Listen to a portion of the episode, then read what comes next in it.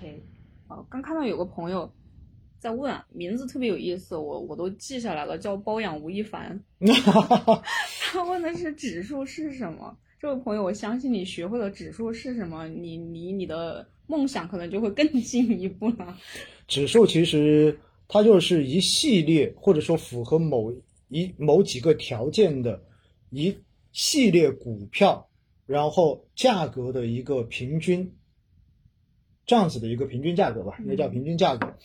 所以呢，就好像什么呢？就好像比如说你去菜市场买菜，我经常会打这样的比方哈，然后呢。你在想，哎，今天我要去买肉，但我不知道肉什么价格，因为很多人说我去菜市场买菜的话，有可能别人给我开高价，对不对？是，因为我也平时少去的，去了之后我又不会还价。嗯。于是呢，这个时候你就会发现哈，呃，在菜市场的门口，他可能就给了一个今天猪肉的平均价格，嗯，是多少多少钱？哎，这个平均价格你看完之后，你是不是心里有数了？是。哎，我进我一进去之后，如果超出这个价格过高的，那你就是。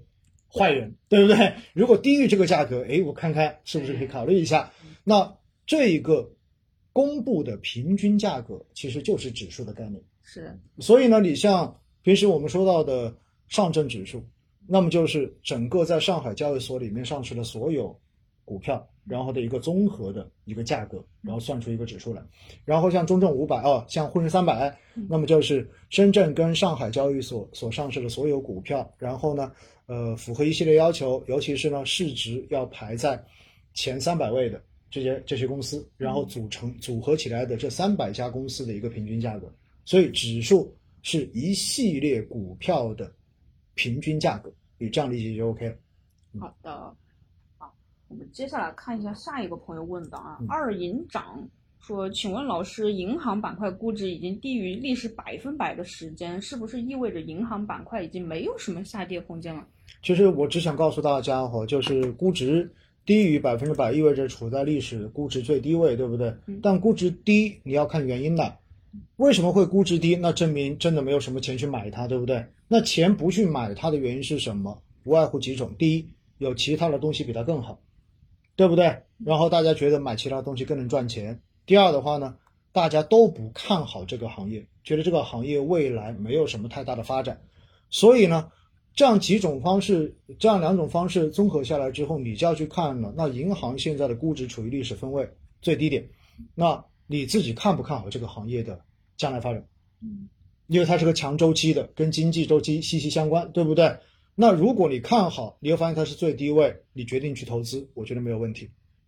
但是，如果你也搞不清楚这个行业到底有没有好的投资机会，但是你仅仅就是看着它估值便宜，所以你就决定要去买，那我就劝你谨慎，因为行业是不断的成长更替的，每个行业都有自己的。这种我们平时说四个期嘛，对不对？就是有快速成长期啊，然后平台期啊，到最后衰退期。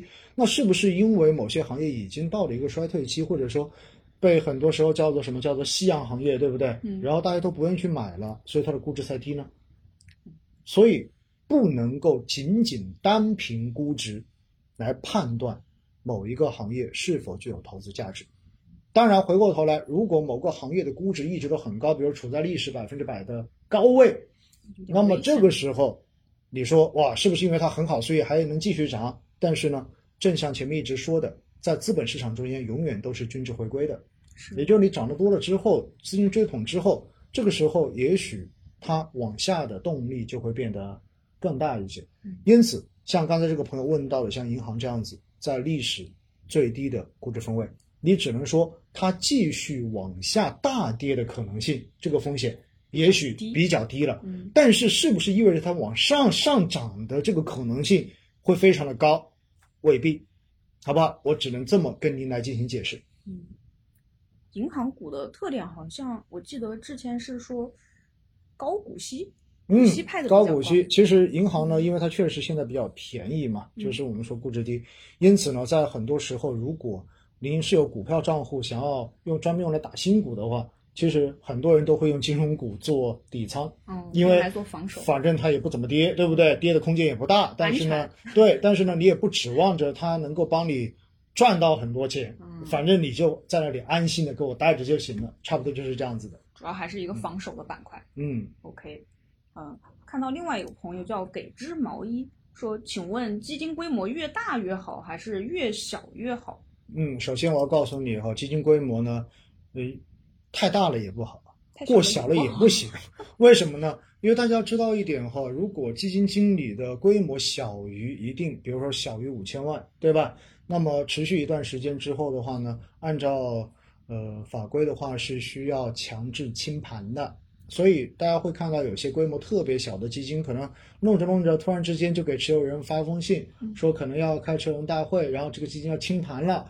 那当然有很多就会说清盘是不是意味着血本无归啊？不会，清盘呢只是说，因为对基金公司来讲的话，再去运作如此小规模的基金，其实已经得不偿失了。是原因很简单嘛，你每只基金都还有成本的呀，你包括你的审计啊什么。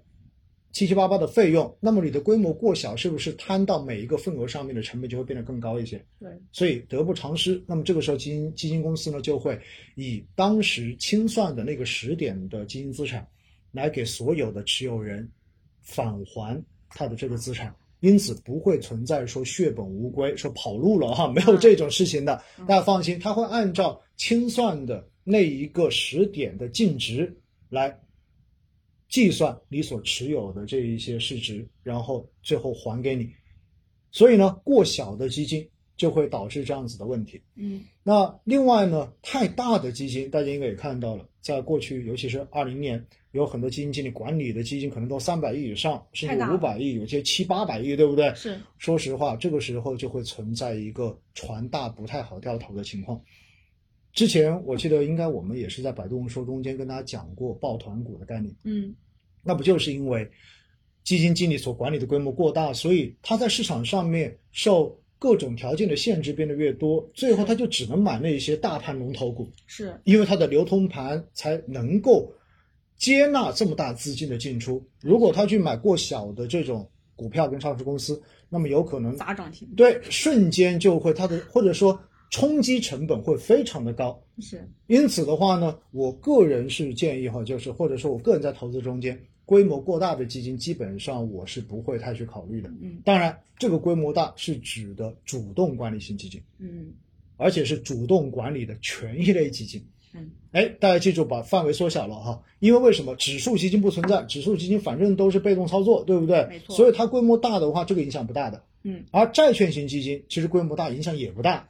债券好像说，规模越大，其实越哎，对它的成本反而更低，是的，对吧？因为债券的话，它本来的这种资产波动就不大的，嗯，但是主动管理的权益类基金，也就是主要投股票的，那么这个影响就会比较大一点嘛。其实按照以往来说，我要告诉大家，正常比较基金经理操作起来比较舒服的这个规模，其实一般是三十亿到五十亿这个区间，就最高不要超过八十亿，大概是这样的一个水平。那听到这里，估计很多人就会说了，那不对啊，这明星基金经理动不动就三百亿的，对不对？对啊。呃，那 OK 啊，如果他的能力确实是非常强的，他有能力去驾驭，对不对？这么多这么大的规模，我觉得也无可厚非。但是呢，我们在二零年，你可能你会非常质疑我的这个观点，说为什么几百亿的基金你会不看好？但是其实，在过去的这两个月。尤其过去的这二季度，大家应该会对我这个观点慢慢的开始有点相信了，因为你会发现那些大规模的基金可能在二季度很明显的就受到了市场风格切换的这种拖累，它没有办法很灵活的进行仓位的调整，是资金量过大啊。刚才常老师也给大家讲得很清楚啊。